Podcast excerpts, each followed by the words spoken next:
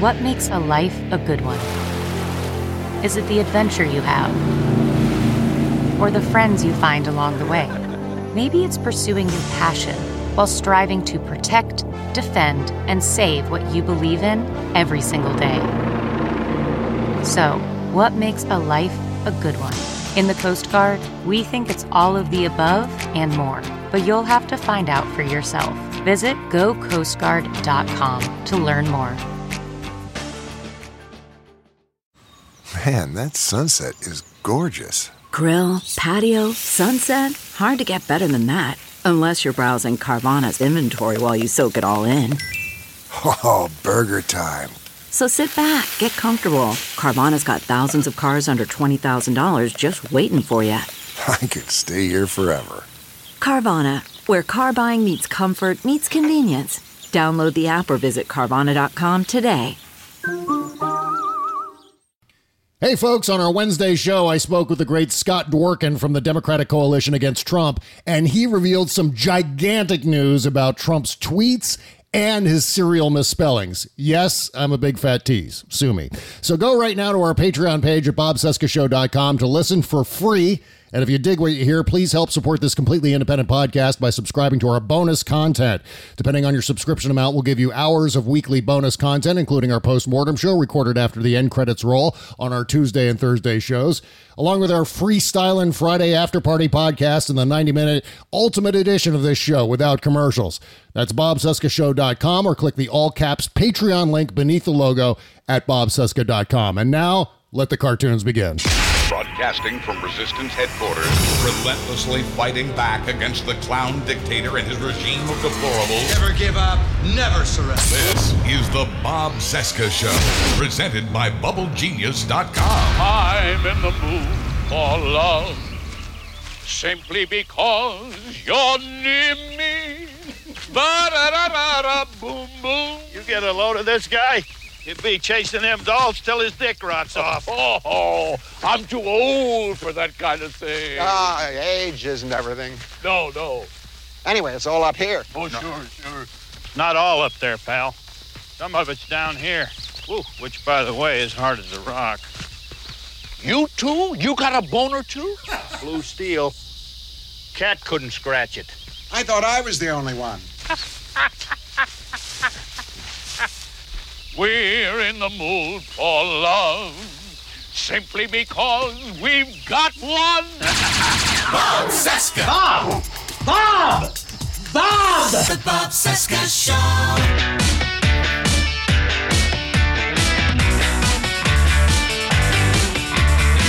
From our nation's capital, it is Thursday, April 25, 2019, and this is the Bob Cesca Show presented by BubbleGenius.com, the greatest soap ever. Hello, my name is Bob. What's up? Hello, Bob. Hi, day 826 of the Trump crisis, 558 days until the 2020 presidential election.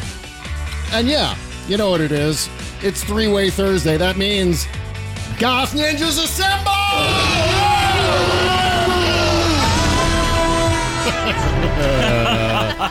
Jody Hamilton from the Sexy Liberal Podcast Network and uh, T Rex David Ferguson from the T Rex Report Podcast, patreon.com slash the T Rex Report. Hi. Hi, both of you. Hello. Hello. Hello. Okay, so suddenly, okay, I'm going to adjust Jody's volume there, and I think we're set to go.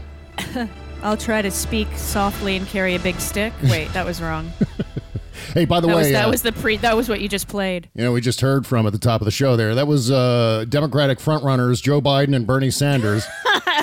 uh, the other guy was Wilford Brimley, who's going to declare at any second now. So it's, just- it's only a matter of time before the, uh, The Democratic. candidacy. Yeah, they're all ch- ch- chatting about their boners. You too? You got a boner too? Yeah. What was that really? That was from Cocoon.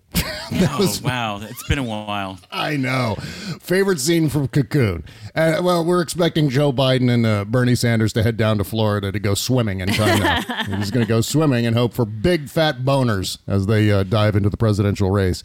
I think it Um, was the grandmother from Absolutely Fabulous who said, There's nothing worse, darling, than a frisky old person. You too? You got a boner too? I should sure. know. I guess. I guess. I've that- seen Cocoon, she said. Oh God. So here's the thing. I guess Joe Biden's now running for president, and There's a reason why he was like 10th and 11th place in his previous presidential attempts. And I think American Democratic voters are going to discover exactly why that was very, very soon. I, I, I don't think Joe Biden's got a lot of staying power. And you know what? I could be terribly, terribly wrong. I'm just making that abundantly clear now. I have no idea what's going to happen with the Democrats, but let the cavalcade of gaffes begin, right? Uh, Joe Biden's well known for all of that shit, and uh, I've got some clips. I always have some clips. I've got some great clips of Joe Biden here. Here's Joe Biden talking about how all of the jobs from the call centers have been shipped overseas, in which he almost starts to do an Apu voice, and then catches catches himself halfway through. Even call centers, even call centers, was rushed overseas in the hundreds of thousands. How many times you get the call? I'd like to talk to you about your credit card. Okay, or that ad on TV. What is You know that never gets boring. So close. So, I'll see you in hell. So close. Yeah. What is it he says? Thank you for coming. I'll see you in hell. Oh Stop my giving a peanut to my God. Yeah, so he started down that road. He started to do that voice, and then suddenly he goes, "Oh crap! I better not do that." So let me just get back to my normal voice. Felt the entire audience stiffen. oh, and here's where he was talking about someone named Dr. Paper. Thank you, uh, Dr. Pepper, and thank you, Chancellor, or Dr. Paper, and thank you, Chancellor. Oh God. Dr. Pepper. Dr. Pepper. This is my favorite. Now, coming up, you may think the Apu uh, tape is my favorite one because I play it all the time on the show. Here's my favorite Joe Biden uh, bit that I actually haven't played on the show before. This is Joe Biden asking a, a guy named Chuck to stand up. And I also am told that uh, that uh, uh, Chuck Graham, state senator, is here. Chuck, stand up, Chuck. Let him see you. Oh, God love you. What am I talking about? I tell you what. you're Turns out, everybody else turns out Chuck Graham's in a wheelchair. Thank you very, very much. Oh no! I tell you what. Oh yeah. Yes. Oh yeah. Wrong. Oh god. I thought it was Oh, up yeah. Chuck was the was the No. flatliner there, but No, yeah. well, that that was in there too, but completely overshadowed by the fact that yeah, Chuck Graham was sitting in a wheelchair. And, uh, but stand up, Chuck. Oh, oh, wait a minute. you can For the just love hear of God. you can hear the record rip. It goes, and then Yeah. oh, oh, wait a minute. Whoopsie. So, Oh, uh, God bless uh, Joe Biden. Godspeed to you, sir, as you run for president again. Uh, but the, you know what? As we start to talk about Joe Biden and this uh, official run for president, uh, his third in recent uh, in recent years, I want to make a very specific point about why his third since the Bronze Age. that is true. I, you know, I want to make a very specific point about why I don't like Joe Biden, and it's not. You know what? I, that's a harsh way to say it. It's not that I don't like Joe Biden. I have issues with Joe Biden, and one of those issues is uh, well, this takes us back to I believe it was 2005, 2006. There was a little uh, piece of legislation called the bankruptcy bill that was pushed by George W. Bush and pushed by a guy named uh, Joe Biden from the great state of Delaware, where all of the creditors are located, where all the credit cards are set up because of the uh, the tax advantages and so on in Delaware. So, uh, in this bankruptcy bill, one of the things they do, well, let's do it this way, right? T Rex, you're in the process of just about, you're about to file a bankruptcy. You haven't done it yet, but you're just about to do it. yes. Yes. Yeah. So, at some point soon, costs and just yeah. well, at some point soon, you're going to have to start filling out papers, and you just have to start filling out what your income is, what kind of uh, uh, money your household is is receiving, and what your expenditures are. Everything down to you know your electric bill, to how much you spend on food, and what that is is that's all part of a process that was inserted into the bankruptcy uh, procedure by this bankruptcy bill, and it's a technically it's a means test. And what it does is it makes sure that people who are still earning a little bit of money can't do a clean slate chapter 7 anymore. If you're making just slightly more money than what is allowed in the means test, they bump you up to a chapter 13 automatically. And the chapter 13 is where you have to pay back your debt, or, or most or all of it, right? Uh, which is no longer a clean slate, where you're actually stuck as a middle class earner uh, depending on even where even a working class earner would end up getting screwed by the means test as well. And this is all thanks to Joe Biden funny, affable, sunglasses wearing, convertible driving Joe Biden, right? You too? You got a boner too? So good luck. good luck, Biden T-Rex. is, was the perfect vice president. I mean, he really was like, you know, a great guy for ribbon cuttings and handshaking and glad handing and kissing babies. But like, I feel like he's a, a man of a, a different era. Yeah, now. yeah. Yeah. Well, that's I mean that's what hence the cocoon uh, metaphor, which is just like okay, well these are the fresh new faces that are going to lead us through the 21st century, I guess, or solve the uh, all of the disasters of the Trump crisis. Um, no, Both those individuals, one of whom will not be named, uh, because the very mention of his name summons demons. are, you, are you talking about senator sandwiches? Is that who you're talking about? yeah, Senator slandered. Yeah. Um, yeah, they're both coasting on name recognition. Yes, Yes. they You know, are. It's just, it's the only reason they're at the top of the polls, and we haven't even. I mean, we're going to have the first debate. I guess. Well, the first. They're, uh, are they dividing it up? What's the story? There's too many people to have on stage at once they. right I, now. I heard that if you had sixty-five thousand, I believe, individual donations and or a certain percentage in the polling, you get the debate. But if you have neither of those thresholds, you're not invited to any of the reindeer games. Yeah, exactly what they're doing. You know what? I'm just going to line them up and count them off. One, two, one, two, one, two. Now your basketball teams. Yeah, And I the mean- winning basketball team gets to debate. That's kind of how it's going to happen. I mean, what they're going to do is they're going to have the, at least I know the first debate is going to be split over two nights rather than having Uh-huh. the, Right. you know, the, the actual debate and then the kids' table like the Republicans did uh, a few years ago.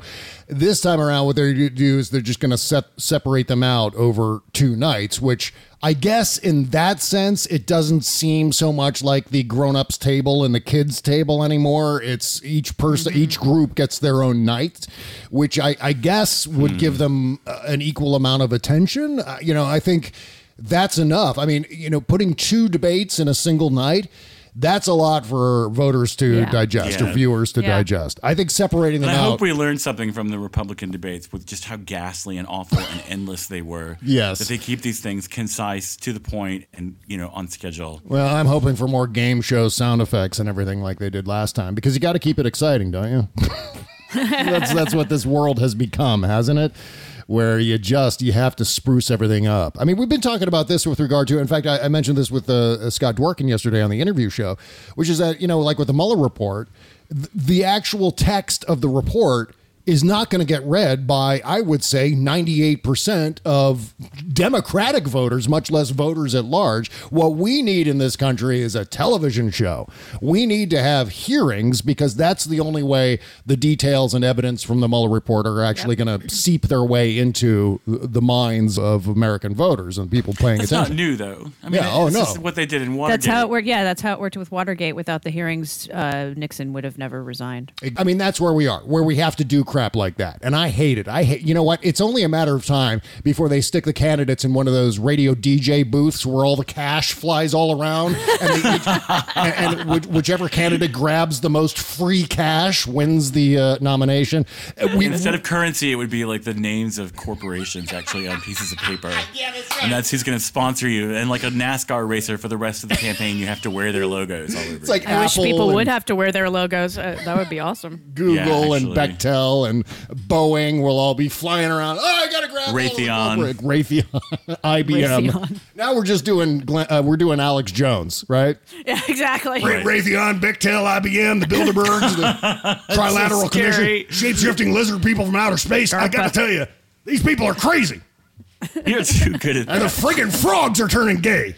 Uh, God, you know what's funny? I was putting together today's show, and I was going through all my sounds and everything, and I landed on that Alex Jones turning the frogs gay uh, clip. Have you heard that? Have you guys heard that one? Yeah. No, yeah, I want to it's- hear that. Oh my did god! Oh my It's- No, I never heard that. It is it is absolutely insane. And just just by way of a little uh, diversion here, let me see if I can bring this up quickly. Uh, oh yeah, here it is. Alex Jones "Gay Frogs" song. Here we go. I don't like them putting chemicals in the water that turn the friggin' frogs gay. Do you understand that? Turn the friggin' frogs gay. Woo! Serious crap. Gay. Frogs friggin' frogs. It's. I'm gonna say it real slow for you. Gay. Frogs. Where are my glow sticks? Oh my god! Can you imagine listening to this while you're uh, completely zonked on meth or uh, ecstasy? For your life.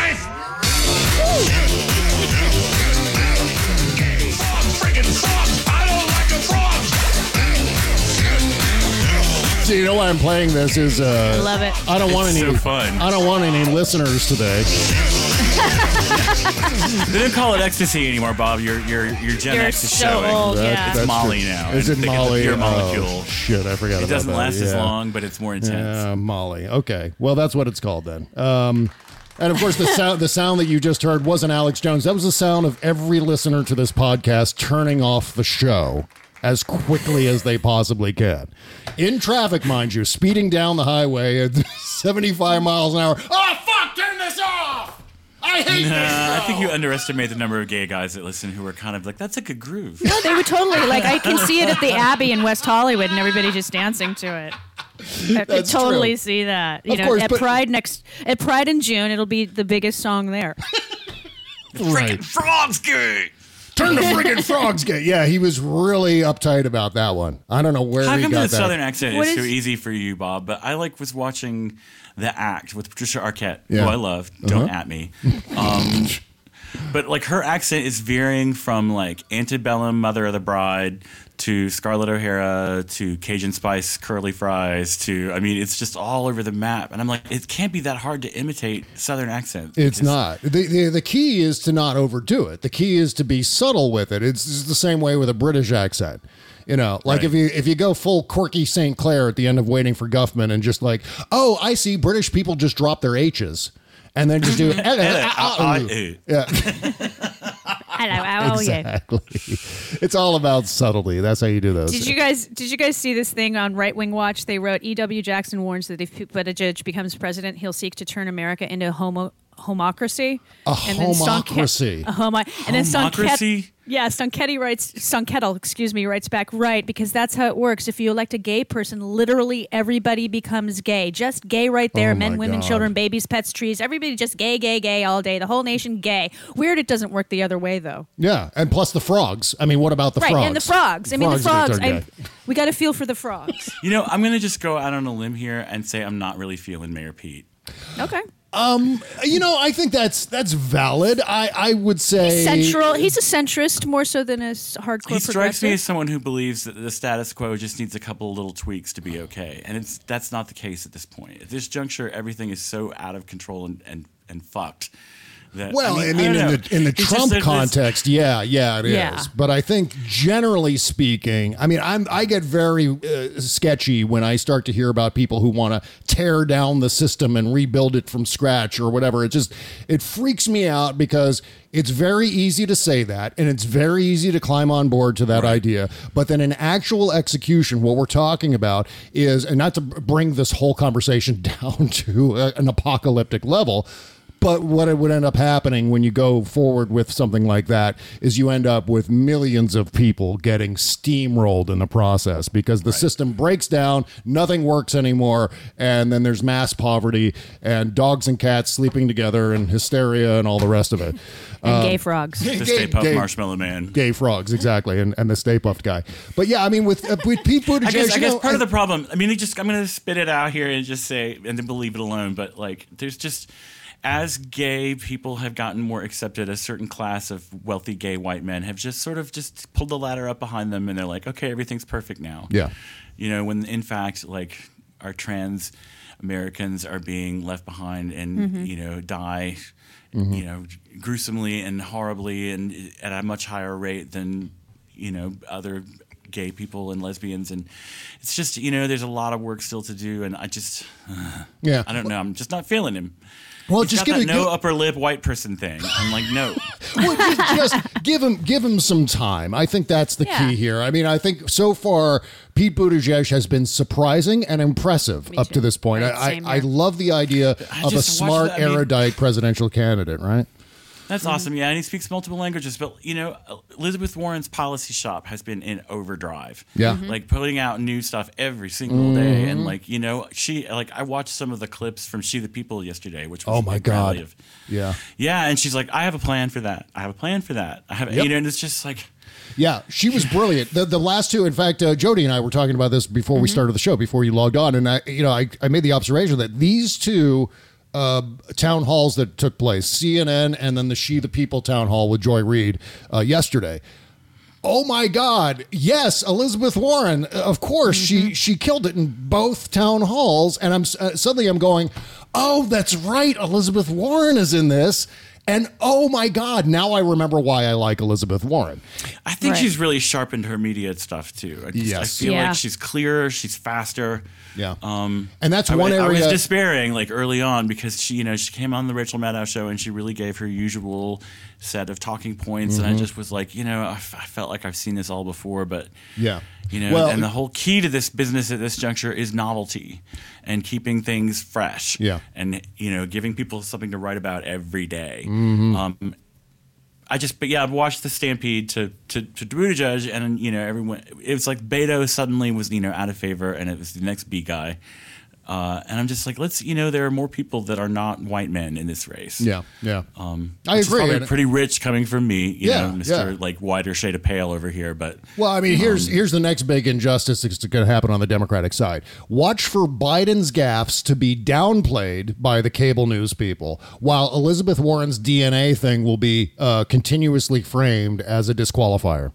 That's going to be the big Uh-huh. fu to the you know, as far as the, the the women who I think can actually win this thing, who who actually be president. She's got to got to be at the top of the heap, and uh, and the past, I feel like town halls. Harris is going to pull out of the, of the of the match. I mean, of the, of the crowd too. When we get to more speeches and more, I agree. She's just so dynamic. She's dynamic. You know, I, I think she. uh, You were saying about Elizabeth Warren and her media presence. I think Kamala Harris needs to do better on that front.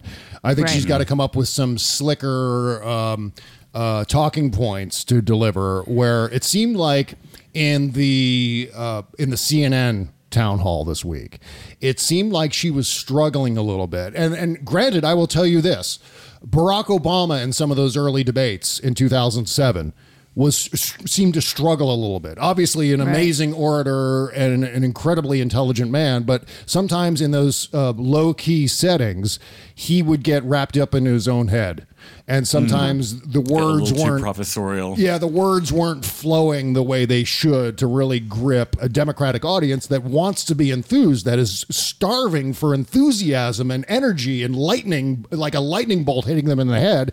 By Well, like these she was in the Kavanaugh hearings. Yeah, exactly. She was amazing in the Kavanaugh hearings. You're like, wow, you know, because she Yeah. was very well prepared and she she was on point and and and aggressive. Yeah, exactly, exactly. So, I mean, obviously, mm, we're prosecutorial. Exactly. Yeah, and, and you know, it's only April, and you know what? Next mm-hmm. April, it's going to be only April. I mean, there's a long, long way to go through this process, and I'm starting to see some people. And again, I'm I'm I'm going to pound this point home. So get ready to hear this a bunch of times over the next month or so. But just stop. Everyone needs to stop choosing their candidate. I mean, it's okay to again to like and to be interested in a candidate, to be leaning toward a candidate, but I see a lot of people getting married to a candidate. Deep tongue kisses and and uh, mutual masturbation of some Sorry, I go down that road sometimes. Um, but yeah, so uh, it's happening quite a bit, and what that's going to lead to is that gonna, that's going to lead to cults, and that's going to lead to the the bashing of heads and the the bashing of of candidates back and forth. And you know, again, I remember quite distinctly 2016 and quite distinctly 2008, and in both cases, it was just like, oh fuck fuck can we can we please holster some of this? So these are all just my general warnings. These are my generic let's okay let's all slow down a little bit and take a good look at all the candidates before we say that's that's my guy or that's my woman. Um so what's let me ask you this. So this is it's weird for me to say this but um what's the deal with this pee tape thing now? Uh, the bloomberg piece that came out last night i'm having trouble grasping for example, why this led Rachel Maddow last night, um, what the big deal is, uh, uh, other than this guy, this uh, Georgian who was in communication with Michael Cohen. Well, I guess what we should do is back up and describe what happened in this Bloomberg piece. Right. Yeah, Bloomberg reported that this Russian slash Georgian who was telling Michael Cohen, and this is all in the Mueller report, about how there's a quote unquote flow of some tapes Mhm. and that he has uh, interrupted. Checked it. Yeah, he stopped the flow of tapes from Right. going somewhere. Uh, I don't know where that is. Out it's of Russia unclear. was what he said. Out of Russia. Okay. So there were tapes that were leaving Russia featuring Donald Trump, and then this guy stopped the flow of tapes. And then this Bloomberg piece actually contains a screen grab of the text exchange between Michael Cohen, or at least part of the text exchange between Michael Cohen and this Russian guy who I was referring to as Ritzel Nazi. I don't know if that's how you pronounce his last name. I like say- that he, the Nazis in the name. That's yeah, I don't, just I don't know. There were like twelve consonants in a row, followed by two vowels. And Ritzel Nazi said that uh, Ritzel Nazi uh, told Bloomberg that uh, Mueller's got him misquoted in the uh, yeah, because wasn't it in the Mueller report that uh, they were stopping the flow of tapes? Isn't that part of like a footnote in the yes, Mueller report? yes, and then That's it also the says is. right, and then it also says that Ritzel Nazi was told by so and so that the tapes were fake. So they were they were discussing a rumor. So that doesn't Yes. necessarily discredit the Steele dossier because the Steele dossier may have heard this rumor too, and they just because that was raw intelligence. That wasn't Yes. anybody's conclusions. The Steele dossier was raw intelligence. A lot of it can be disproven. So far, it still hasn't been disproven, nor has it been confirmed. This little section to me. Mm, uh, because Donald Trump was very I mean, compared upset to the about actual it. real life crimes that are detailed. Right. I, the P tape to me is just Well, it was it would be the least of his concerns, but apparently he was also concerned about that enough for them to try to stop it, which means that Trump knows that some there's something out there that could have been taped. Yeah, exactly. some so compromat. Yeah, and that was my big takeaway from all of this is that um, while the tapes may be fake, the tapes that Ritzel Nazi and Michael Cohen were talking about. I'm gonna giggle every time you say that. Ritzel Nazi. It It sounds, sounds like, like some a candy. terrible new Would you candy. like some Ritzel Yes. Nazi? yeah, I, I just I've given up even trying. I, you know, I, I just got to the point where I, yeah, as long as I can pronounce Veselnitskaya, I'm okay. I don't need to pronounce the other ones. And Vanessa Bank. Vanessa Cotton Bank, right. But it, my big takeaway from all of this was while the tapes may be fake, the fact is Donald Trump thought they might be real. And the fact that he thought they might be real means that he was involved in something like that, maybe when he was in Moscow for the uh, uh, Miss Universe pageant in 2013. So, you know, there there doesn't have to be tapes uh, for Donald Trump to have done some of those things that you can imagine might be on some of those tapes. Now, if the, and then the other thing I is was thinking about what might like, just some things that might be on those tapes, and I had a full body shudder. That's what that sound was a second ago. I mean, the literal, just like oh, uh, I can Yeah. only, I mean, can you imagine what goes on in that man's imagination? Like what the sort of things I don't that think he might has one. Well, I think he, that's true. I think like did, I, I feel like you know someone was drawing a picture for me of like what n- narcissistic people's thoughts are like. Yeah. and they're mostly sort of tableaus with everyone worshiping them. that's true. Although Really? he did, he was inventive enough to get uh, Stormy Daniels to spank him on the ass with a rolled up copy of his Forbes magazine. That's I not think that was inventive. her idea. oh, was And that that's her? not inventive. yeah, I think I think Watch she's Billions. the one that he was like, "Look, I'm on the cover of this," and she rolled it up and spanked him with it because she's like, "I don't care." oh, so it was her Right. idea. It wasn't even his idea. Yeah, Oh. Yeah, and also, I mean, if he's going to be that kink, he needs to watch the series Billions and uh, You too? You got a boner too? getting hit on the butt with a magazine. Eh, Yeah. whatever. Yeah. yeah. I don't think it was ever like really genuinely kinky. I think it was just a, like a flirtatious moment. Like, Yeah. Well, like I don't think he's interesting enough to be genuinely kinky. Is the I problem. agree. You Yeah, know, that's he's like true. germphobic. I mean, having sex with a germaphobe. Uh, uh, Well, I guess as kinky as he gets is is being spanked and then also uh, raw dogging it with a porn star. I think that's Yeah, I mean, if he's such a germaphobe, why wouldn't he use condoms? I don't know, but he didn't. I mean, I guess he, Yeah. of course it works that way. he didn't use a condom. Yeah, yeah. Apparently, he didn't use a condom with Stormy Daniels, so I'm not sure. Mm-hmm. That's the rumor, at least. Hey, you know, I okay, want we gotta we gotta move away. My from retina, his- you've gotten my retina involved now. I know my Ow. eye is twitching, and I've I've grown like five more gray hairs because I'm Yes. just I, this whole fucking thing is turning me gray, and, and my hair is falling out. That's what I had to do. I had to rush. I was a couple minutes late for starting the show because I had to rush and get my Rogaine on for God's sake, because I'm losing my hair. Thank you, thank you, Trump. I, well, no, I'm blaming Trump. I'm blaming. I, I'm Do. not not embarrassed. I'm just saying, hey, Trump, it's all your fault, you fucker.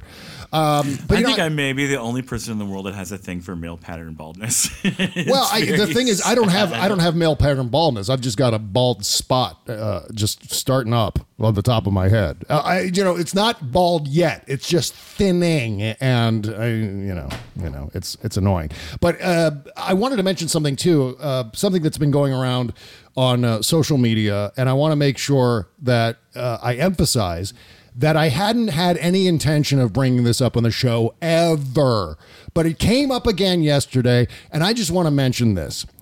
You know about this Melania body double thing, uh, where people are suggesting there are two Melanias. I think there really is a.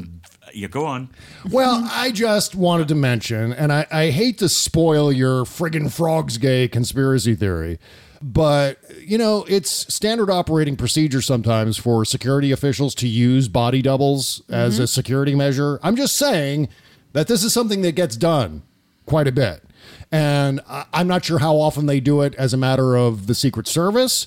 Uh, but it's been done on many, many occasions where they find someone who looks similar to the person they're trying to protect, and then they use that, especially when there are stalkers and people trying to, you know, murder the person they're trying to protect. So they'll use a body double along those lines. So if there is a body double of Melania Trump, I'm sure it's just an innocent security measure and not because the real Melania Trump is systematically locked up in a dungeon or something like that or Oh no, I think she puts her out there because she doesn't want to be near her husband. yeah, exactly. You Maybe- go to Alabama. I stay here with son. Yeah. But I mean, Exactly. again, I mean, it's like the pee tape, like on the list of conspiracies and weird things that Trump does, this would be way down toward the Oh, bottom yeah. of things. You know what I mean? I mean, I, I, I even think that there is no body double. I think it's all been Melania. She just looks different depending on what she's wearing. If she's wearing those uh, those Terminator sunglasses that she wears occasionally, Right. Uh, she may be one of those people who just looks like a different person from different angles, which is common in models. I mean, that's one of the reasons that they've. Yeah. Plus, there's there's fillers and Botox and things that change the appearance of your face slightly, and so on. And these are all things that are in common use. And she may, you know, she's someone who is uh, who is vain, and so who's going to, you know, use some of those things. And there's nothing wrong with that. It just makes her look different. And so maybe that's part of the explanation too. I don't know. I don't the know. first time though, it was really like I saw that on Twitter. I was like, "Oh ha ha, ha fake Melania," and then I looked at the video and was like, "Holy shit, that's a fake Melania." I Yeah. mean, she didn't even move like her. It was very strange. It Yeah. just it was just it was because you know Melania has a very sort of like steely way of moving, sort of queenly. So you know, like well, she's a model. She knows how to walk. yeah. um, but the other, like the, the the woman that I thought was the first fake Melania, she was like waving and just, it was just a whole different movement idiom. But maybe that's when her Xanax kicked in. I don't know. yes. Well, you know, be best. Be, She's like, ah, Be best. be best. There are too many because- critical issues. Oh, I got that was wrong. Too to many work. critical issues. Too many Be best. critical. Yes, I, I, I, that was the whole. Thing. Will include well-being, social media use, Social You know, media. we, we've made fun of an Eastern European accent. We've made fun of the Apu accent. Now, what I mean, what else can we do to get in trouble today, guys? Well, here's Melania telling a joke in her native tongue. Oh, what's new? Well, uh, this morning I heard a very good joke from my cousin Basi. Di, di ba nito si vede ca siya bole ki si pigi ko de vede. O masato le vesine bote ki niya ba. Tama tutti bini Well, White House staff thinks it's hilarious. Sorry, I'm, I'm not going to get to the punchline because we're out of time. yeah, well, I think uh, Romanian people would probably laugh at us if trying to do their language. Oh, I'm sure they would. No, the woman speaks five languages. I barely speak one. So, you know, That's, that's I will very give her true. that. I Yes, speak yes, I agree. sarcasm, and swearing. Exactly. I, mean, I will give her that. She's got the languages down. All right. Well, so here's what I learned over the weekend uh, as I was uh, bike riding without my bugger off bomb. There are copious amounts of mosquitoes out now and weird flying insects that I've never seen before. I don't know. I went away from uh, the East Coast for uh, I don't know, 10 years and then I came come back and then it's it's infected with all of these crazy flying insects and I determined that uh, you know, I made a, a crucial mistake by going bike riding without putting on my bugger off bug uh, repellent from buggeroffbomb.com. There are no nasty chemicals in Bugger Off Bomb. It is DEET free. It is kind to humans in the environment. A couple of podcasts back, we were talking about this with uh, with T Rex, and he compared it to a product that uh, his brother was able to get in India that had eucalyptus and citronella in it. Of course, this product, Bugger Off Bomb, has both of those ingredients, so you don't have to go to India to have that kind of coverage, that kind of protection from all your flying insects and mosquitoes all summer long. So, uh, Bugger Off And Bomb. apparently, mosquitoes in India are like the ones here in the South. They will carry off small animals. yes, exactly. Yes, one of them tried to lift me up uh, right off my bicycle, and I weigh like 240 pounds. So it's amazing the size of the bugs here. Bugger Off is handmade in small batches by Karen Reese in the wilds of the Pacific Northwest, and I'm happy to report that it really, really works. When I use it, no bugs. When I don't use it, I am swarmed by bugs. In fact, I was just itching. I got a bug, but like a mosquito bite on my wrist. It is like the worst place for hmm. on the inside of the wrist. So there's that, that delicate skin right in there with all the veins and everything. And then I got a bug. Constantly scratching that, so that's going to get infected. Mosquitoes like jackpot. That's going to get hit the highway. yeah, in- infected and gross. Uh, so here's all you got to do: you got to rub the bug, bug bomb, bugger off bomb between the palms of your hands, then cover the desired areas, the areas that you want to protect. Then you will notice as soon as you go outside that the mosquitoes are being repelled, and then every few hours repeat that process for true happiness and enjoy.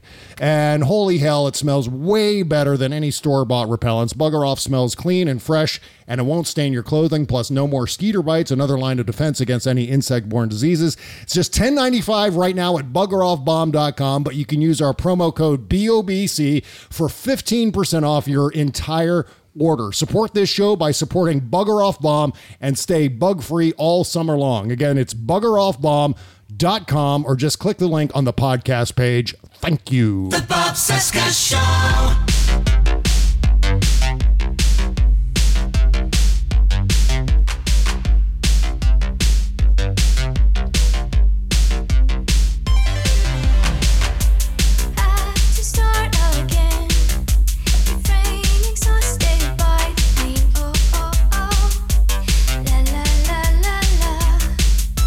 That's some low end on this song. This is uh, Alex and Megan McDuffee. The song is called Continue. I can't get enough of this. This is like throwback new wave stuff. It Uh, is yeah, uh, really like it. synth wave, synth pop, as Megan describes it. She's also a Are they brother and sister or husband and wife? You know, I don't know the relationship. I just think they're uh, recording partners. Uh, I- and I'm sure Megan's going to send me an email after the show and you, what the hell are you talking about? I don't know what I'm talking about. She reminds me of the singer from the Sundays. Yeah, yeah. And, This and is a- oh god, I miss her. Like the Sundays were awesome. But Again, Alex and Megan McDuffee. The album is called Hero. MeganMcDuffee.com. I'm going to put the iTunes link in the description below. Oh, man, I love this stuff. By the way, I'm doing the indie music countdown this weekend. I'm going to record that on Sunday. Uh, probably after I go see the new Avengers movie. So I'm going to have like a big nerd weekend. It's going to be like uh, the Avengers movie Sunday morning, and then I'm going to go and uh, record the indie music countdown.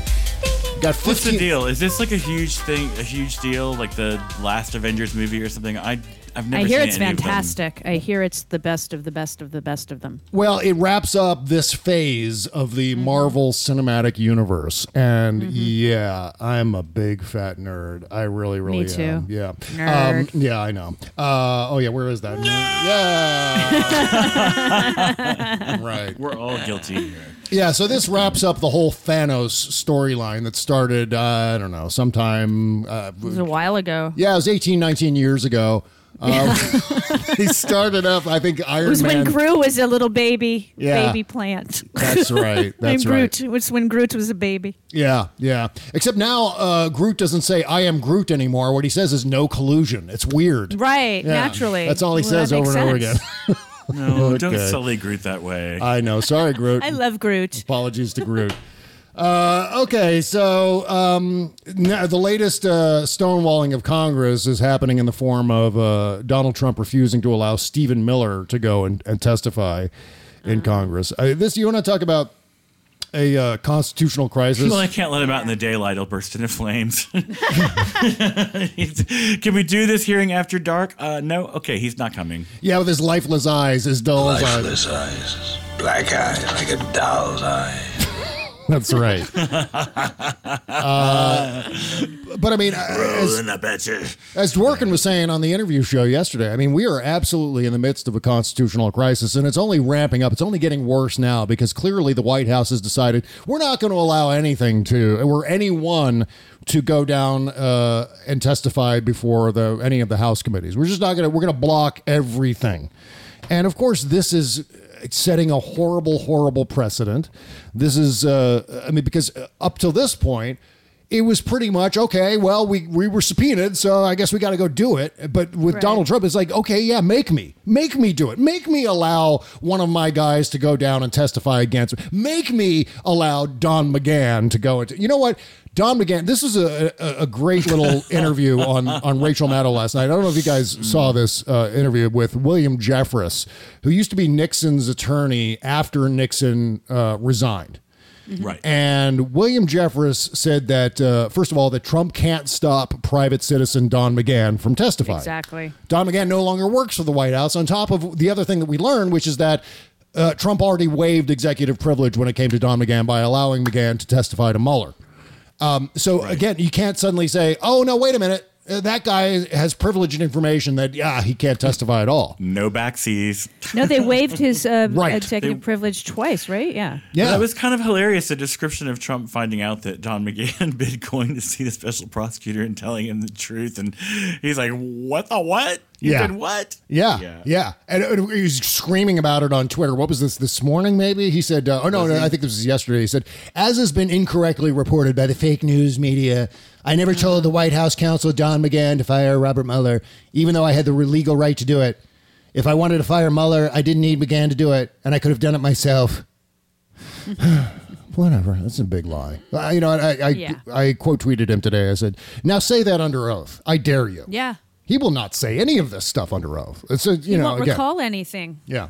Again, I'm, I'm not breaking any news. Donald Trump's a liar. Did you know that? That's crazy news. I just found out. No. I know it's sad and That's like awful. that's like telling me. Wait, hold on, hold on a second. That's like telling me, and and uh, this is crazy talk. I know. It's like telling me that they gamble in Las Vegas. I, it's.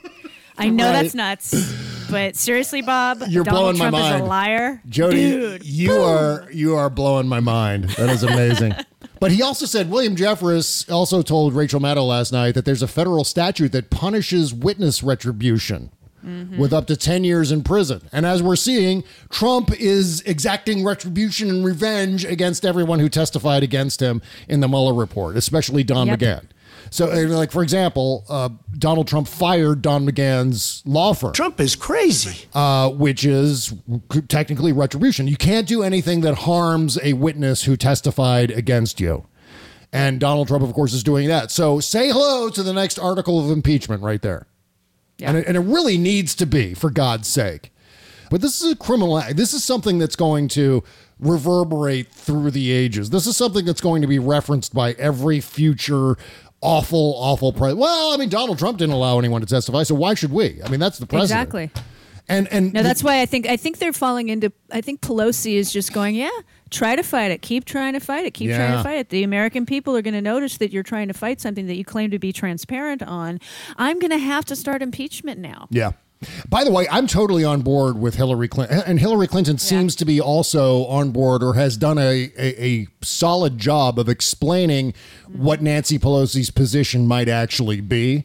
That secretly, privately, Nancy Pelosi is supportive of pursuing an impeachment process.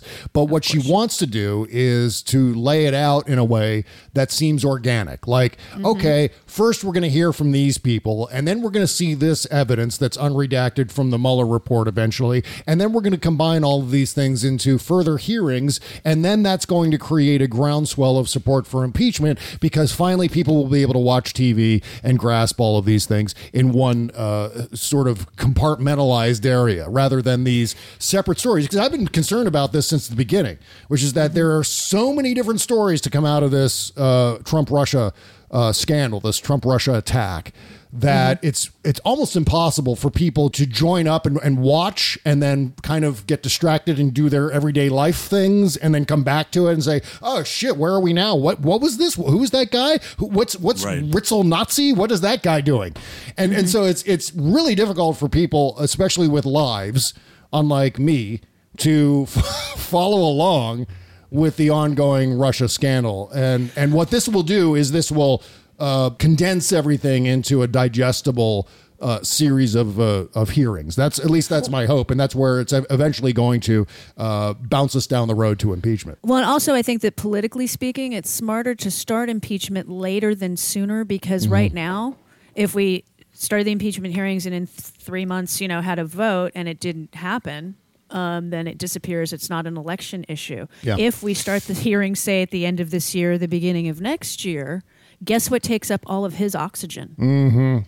I mean, I feel that and I hear you, but so many horrible things can happen between I now know, and then. I And know, I feel I like know. part of the problem with our with the quote unquote good guys is they're not they're not using their imaginations. They're not being proactive. They're not looking at the system and going, where Yeah. are we vulnerable? Where in Mhm. this process can this be disrupted and me- and messed up? Because Yeah. like, Well, and then you know, and it, go ahead. You know, I was just going to say, well, you, there's this really solid chance that the clock will run out on Trump, or the, the, I should say, the clock will run out on the impeachment process. Like this could take Mm-hmm. long enough so that, I mean, they could end up uh, having to carry on a, a, a trial in the Senate, uh, technically speaking.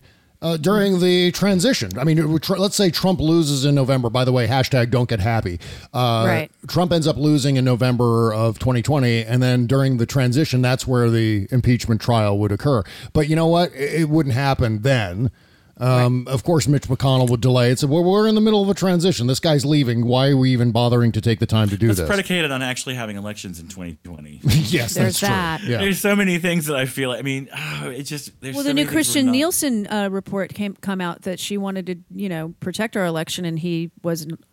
she was Oh. told, "Don't tell the president." Yeah, and in fact, we got another story through CNN that um, Homeland Security officials were saying that uh, it's like pulling teeth. That's the direct quote. It's like pulling teeth to get the White House to pay attention to the Russian attack. Which it isn't surprising. I mean, obviously, this guy is a is a crook, and he wants to make sure that uh, Russia is unimpeded as they help Donald Trump uh, win another election.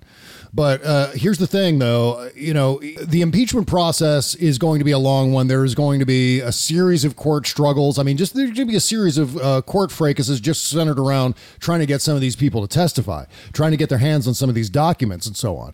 And so that's going to protract the. And, and I think Donald Trump is relying on that. I think Donald Trump is leaning on the Every idea. day is an opportunity for some horrible disruption, a terror attack, Yeah. a super flu.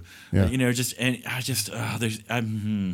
Yeah. I feel like we we have to act with haste and urgency. Yeah. Um, but I, I know, the- I, I know, and I, you know what? I'm I'm totally on board with that uh, to a certain extent. I feel like, uh, I mean, the way we have been seeing it, the way we have been observing this process, Exactly. we all see it and we understand the urgency. It's just right now we've got to play, you know, wait for the other group to catch up, wait for the rest of the people Yeah. to catch up with us because there are millions of American voters who just have not. This isn't anywhere on their radar. Uh, Right. The Russia story. The Republicans are going to keep playing hide the ball, though. Yeah. it's, I mean, we saw what happened. It took a whole month for the Mueller report to come out, and I'm just, I don't know, I'm frustrated. I know, Uh, I you know, I'm I spending know. a lot of time like out among people who are kind of not following the news as closely as we do. Yeah.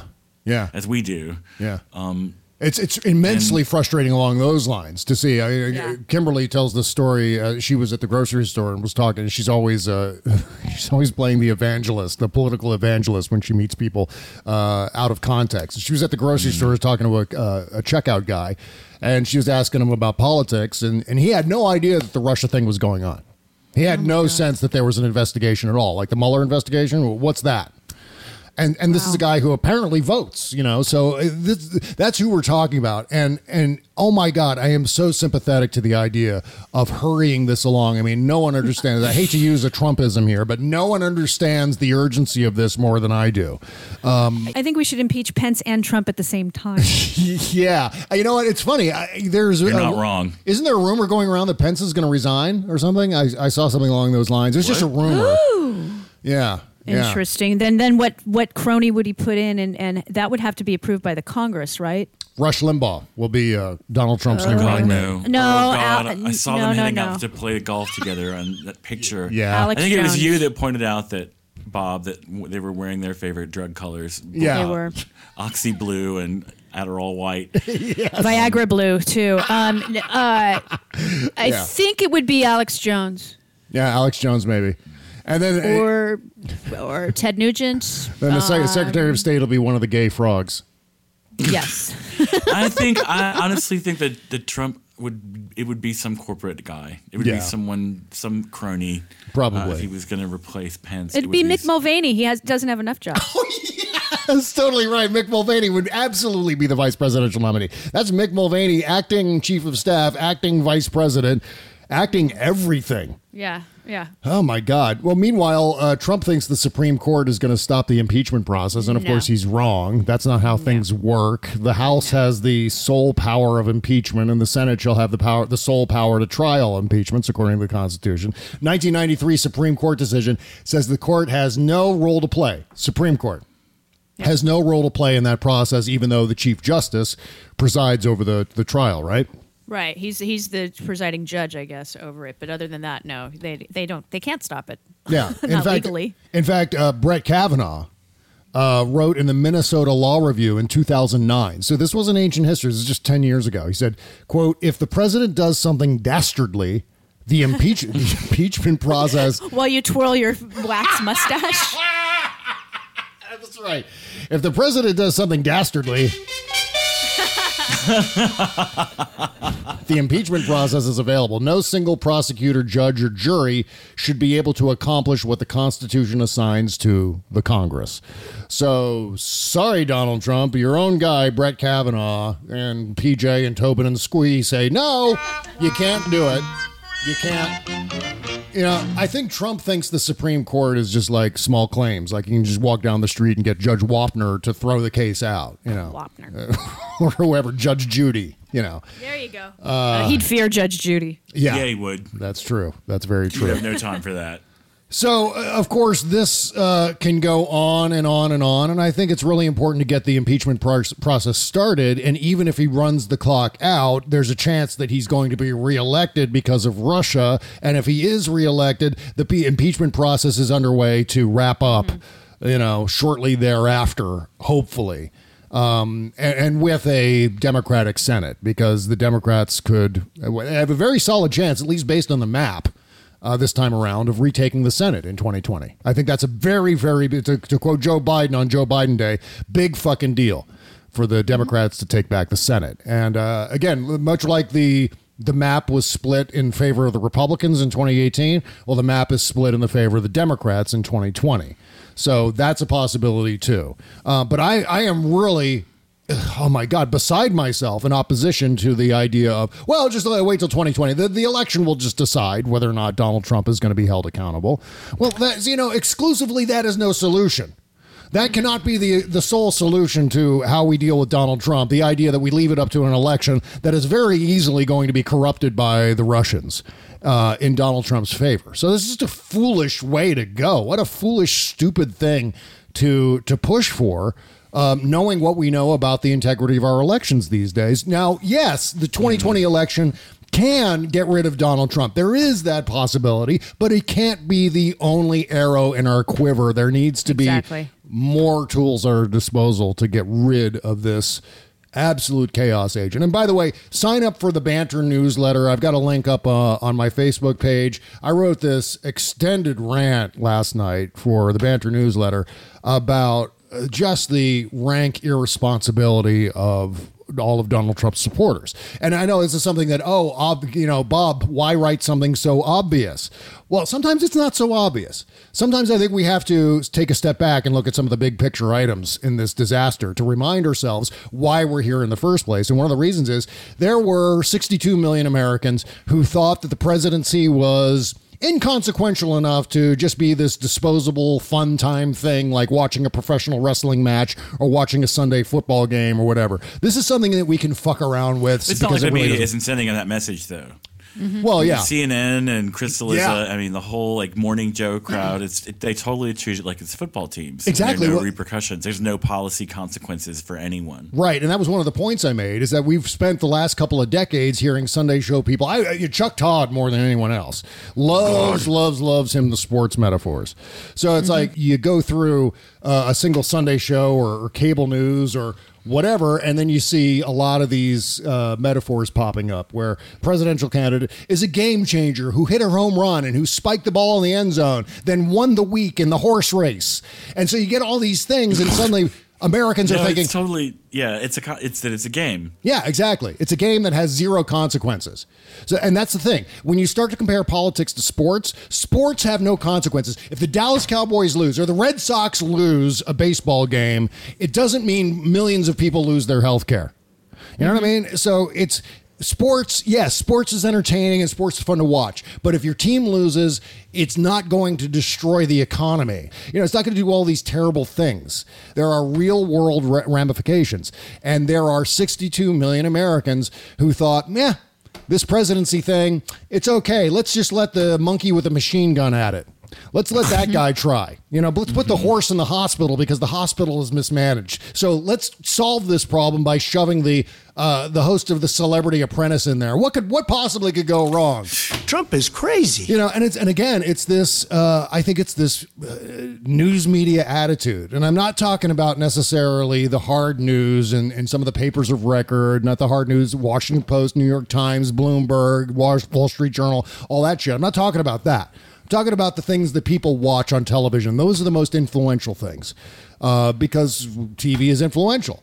And so people see all that crap and they and they start to form opinions that um, I think disintegrate the level of respect that we should have for the fragility of the system and the the delicate nature of the presidential system more specifically because it's really about tradition and and courtesy almost to a certain extent that has kept us from having a series of dictators rather than a series of presidents. And it's it's those presidents paying attention to the continuity of the American system of government that has kept us out of just d- devolving into uh, you know uh, strong men and third world type dictators in this country up until now. And and now we've got a group of people the red hats who support this president and not a single one of them have any respect for that fragility. It's just a, I, I it was one of those things that I just I needed to blurt out because I needed to remind everybody what the real stakes are here. That at any moment Donald Trump could wake up one morning and say, "You know what? Everyone's against me. Everyone hates me, uh, and I can't leave the presidency because as soon as I do, I'm going to be uh, uh, prosecuted for obstruction of justice. So I am now declaring myself the president for life. Vladimir Putin has done it. Why don't I do it too? And and in fact, oh yeah, Vladimir Putin is going to show me how. He's going to give me the roadmap for how to do that. Thank you very Mhm. much, Vladimir. And so that's my big concern. That's what I'm worried about. Yeah. Yeah, yeah. And so ten and- years from now, he'll you know finally retire and appoint Ivanka his successor. Uh, and then we'll have you know uh, Kellyanne Conway telling us we're bad feminists because we're not excited to have a woman president. Yeah, yeah. And again, again, Donald Trump does something like that. Donald Trump wakes up tomorrow morning and goes, "All right, now I'm the dictator. Now I'm the autocrat. I'm going to do what Vladimir did. I'm going to do what Erdogan has done. I'm going to do what Kim Jong Un has done." And uh, and 62 million people will still 40 percent of the voting population will still go, "I'm totally on board. Make America great again." Mm-hmm.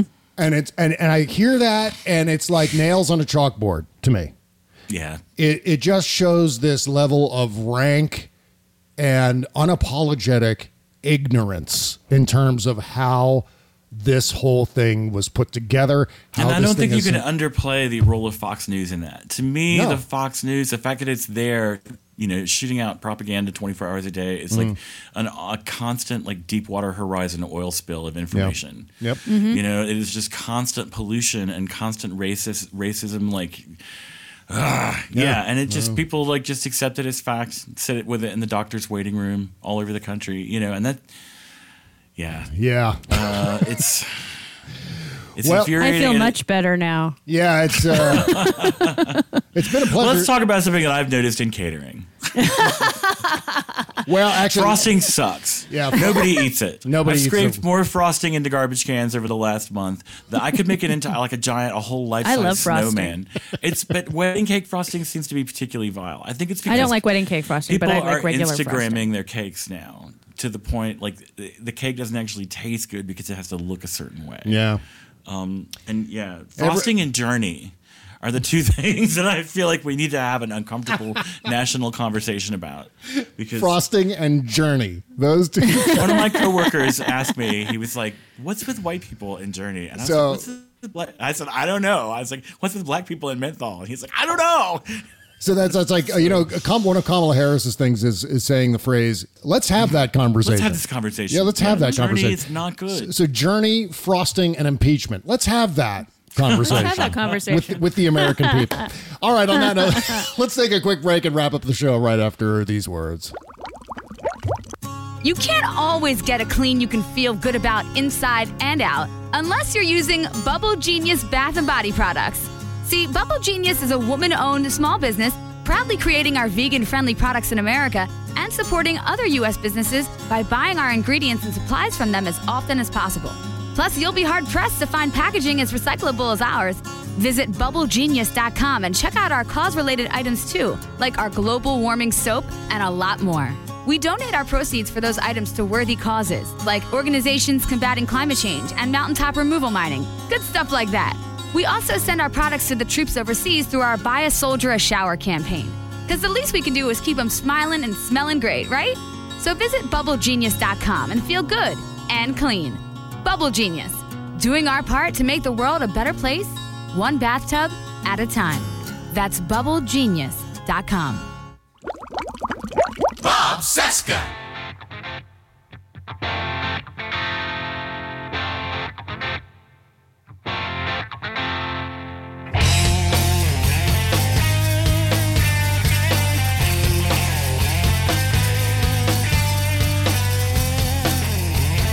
This is Paul Melancon, Super Rocket X1 is the name of the song. I love this. Early morning in Gus's cornfield, the future has arrived. Silver Nitro Messiah. Oh yeah, I, I, I screwed up. It's Paul Melancon and the New Insecurities. I, I knew I had I was leaving something out there, but the song is still called Super Rocket X1, which is a great name for a song. PaulMelancon.com, and I've got the uh, link in the description below, as always. You can hear this again on the Indie Music Countdown coming up this weekend on Sunday. Can't wait to do that. All right. Getting back to it here, uh, you know, I want to go back to um, uh, Pete Buttigieg here for a second. Uh, we were talking about Pete Buttigieg earlier in the show, and I meant to bring this up too. There was a uh, a horrible, horrible op-ed in the New York Times written by a stuffed shirt named Jay Caspian Kang. How about that for a name? I want that to be my radio name on the Indie Music Countdown. I'm going to do the entire show on Sunday as uh, Not a C.S. Lewis character. it's I you know what? It might be. He might very well be. But he wrote this article. The headline is How Pete Buttigieg's meaningless erudition made him the smart candidate. Uh so basically this is a piece that says, "Oh yeah, you know, Mayor Pete, he's too smart. He's too smart. And and why is he so smart? This I, this is crazy that he's so smart. He shouldn't be this smart. That's awful that he's smart. Uh, this piece is just awful. Kill me now. Yeah, yeah. It's like again. the Politico thing saying, is Kamala Harris connecting with audiences too well? Yeah, yeah. I know. I know. Uh, in the weeks on the na- in his weeks on the national stage, Buttigieg has built a brand squarely aimed at a certain kind of liberal intellectual, the type whose prose-driven, subjective, humanist view of the world has lately fallen out of style, replaced by data analysis and ideology. His unassuming face now seems to be everywhere. The Blitz has felt less like a presidential campaign than a liberal arts variety show, a best case scenario for what happened to Max Fisher from Rushmore. And you know what? Max Fisher from Rushmore was a horrible student. And who's this writer? Jay What have they done? Jay Caspian Kang. What, yeah, let's see. I'm going to scroll down to his Is bio. like Bari. Weiss's gay roommate or something? Uh, yeah, Jay Caspian Kang is a writer at large for New York Times Magazine. That's Uh, who he is. He said, "My fear is that such a system might look like um, look a bit like Buttigieg mania, an insidious game in which entire lives of experience or even exactly matching credentials get overshadowed by the dilettantish longing of the upper middle class. The Mayor Pete bubble should serve as a portent of what might happen if we strip away every objective measure of merit." However problematic or biased, in favor of how someone's idiosyncratic talents make us feel. This just that just makes me want to impale myself on a sharp spike. It I makes- mean, it's just it makes me wanna What impa- on the world? It's just. Makes me want to impale Jay Caspian Kang on a sharp spike. That's what it makes me want to do. I mean, this is fucking absurd. It- it- Pete Buttigieg is not just a guy who's smart and speaks a bunch of languages. He has uh, experiences to back him up, uh, and, and military experiences. Obviously, being a mayor of South Bend, well, it's not the same as being president or vice president of the United States. So, as far as his political experience, he's not quite at the level of Joe Biden. No. But he's saying it's not okay for us to like him because he speaks Norwegian. Like, Right. It's that's it's just you know it's pretentious and bourgeois of us somehow to like want politicians to be learned. yeah, yeah. Fuck that guy. I'm Consi- sorry. Let me just unequivocally let me lean into the mic and say, "Fuck you, Jay Caspian Kang." we can aspire to better. It's allowed. Yeah. You know, we can want smart people to be in charge. I think it would be a nice change. Well, this is all to say that silly season, silly, stupid fucking season is upon us. I mean, this is the bullshit that we're going to be seeing now until there is an, an actual nominee. And then the bullshit is going to multiply a thousand times and get so much worse, you know, after we have a nominee. When it's just, uh, it's head to head, whoever the Democrat is versus Donald Trump. It's going to be a goddamn nightmare. We should be excited, though. I mean, look at the quality of the candidates. I mean, you, this, this is a stable of champions. I mean, just Mhm. uh, the the range of experience, the types of people, the you know racial inclusivity, and because you know it's on the other side is still a bunch of gray faced white men with two dollar haircuts. Yeah. you know, and it's pathetic. Yeah. the Republican Party really. I mean, you know that one of the I can't. I submitted some conservative columnist years ago wrote a column about how we should you know, like send all the gay people to one place and eventually they'll just like you know not breed and they'll cease to exist somehow. it's just like you know actually we should just go ahead and do that with the Republican Party. Yeah, why don't we do that? That's a great Just idea. one big unfuckable island of angry old men. The island of unfuckable toys. That's what we'll do. That's that's, the title of the show today. I think. No child wants to play with a Charlie in the The box. island of unfuckable toys. Does iTunes allow a title like that? Can I put unfuckable in my Just iTunes? put an If you put Asterisk. Asterisks, I'm sure you can. Oh, yeah. I do like a well placed asterisk. Uh, you know I what? said to Stephen Moore the other night that he was the dumbest motherfucker this side of Doug Feith. Um, for those of you who don't know who Stephen Moore is, he's like our Secretary of the Treasury now, or what? Mm, Nah, he's the head of the like Fed. that. he's the head of the Fed Reserve. Fed, and- but isn't he going to have to resign or something? He something? withdrew. because of He his was- He's the stupidity. dumbest man on earth. I mean, he really is just painfully, obnoxiously stupid. While you were dealing with cake icing and Journey, I think he announced that, uh, that he was withdrawing his name, T Rex. Oh, so that's good. that's Yeah, I think really, really, really good news. But I mean, I, I just I hate this idea that we have to mock and ridicule someone who's smart. You know, a, a smart person who runs for president. We should be elevating every smart person in this country. And you know what? You're exactly fucking right, T Rex. We were looking at the, you know, I think Rachel put up like the entire lineup of all the Democrats up in the, each one in their own little boxes in alphabetical order. And we we paused it and we were looking at that lineup of candidates. And fucking hell, if there aren't at, at least half of them aren't presidents right there. I mean, we've got a ton of real presidential Smart. hopefuls in there. Yeah, and a bunch of them that I could see uh, sitting behind the Resolute desk inside the Oval Office.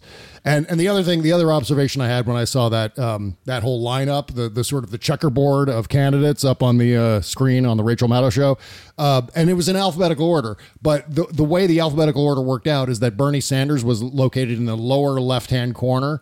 And I was half expecting to go onto Twitter and see a bunch of Bernie bros uh, screaming at Rachel Maddow, going, "Why did you bury Bernie in the lower left-hand corner? Do you hate Bernie? Why do you hate Bernie?" And I was, I was totally, I'm joking, of course, but th- you know I what? don't I wouldn't be understand why all the surprised. other candidates aren't just you know dropping out and endorsing Bernie. Yeah, why not? It's What's your true. problem? He's the only uncorruptible person in the race. Totally. That's totally true. But I, you know what? Speaking of, speaking of Pete Buttigieg, I think Pete Buttigieg is going to grab up a lot of Bernie supporters because uh, He might. you know the fact is, is that Bernie, as much as unchanged as Bernie is on the issues. He- It's he's not that upstart rogue, you know, underdog candidate that he was in 2016. Now he's yeah, a familiar he's, he's got commodity. so many. He's got Elizabeth Warren to compete with, and they are basically the same person. Only one's a guy and one's a chick. yes, and the other thing I though, disagree. I mean, here's Well, as far as as far as the supporters are concerned, they are they are two two halves of the same whole. You know what I mean? Yeah. Um, well, I think Elizabeth Warren. policies. Elizabeth Warren. Here's what Elizabeth Warren has that a lot of the other candidates don't have. Well, first of all, I think she is she is natural and authentic. Yes. That is is so refreshing to, to see on the national Mm-hmm. stage. Just like Barack Obama was, I thought na- natural and authentic. Like there was no looking Mm-hmm. at Barack Obama and go, ah, that's a bunch of bullshit. No, I mean I don't think anyone Right. was saying that. Uh, and the same goes for Elizabeth Warren. The other thing that Elizabeth Warren has that, at least in the context of that she the people thing, and again, we're taking the show, I guess, full circle, right back to where we started. But Elizabeth Warren um, was able to connect to the audience in a way that no one else was able to do. Uh, and I thought that was hugely important, especially considering the audience at the She the, she the People town hall. they were not sitting still for stuff. I mean, they were not, No. you know, Tulsi Gabbard or however you say her name was like, there are a lot of bad people in the world. And some of the audience was like, you're one of them.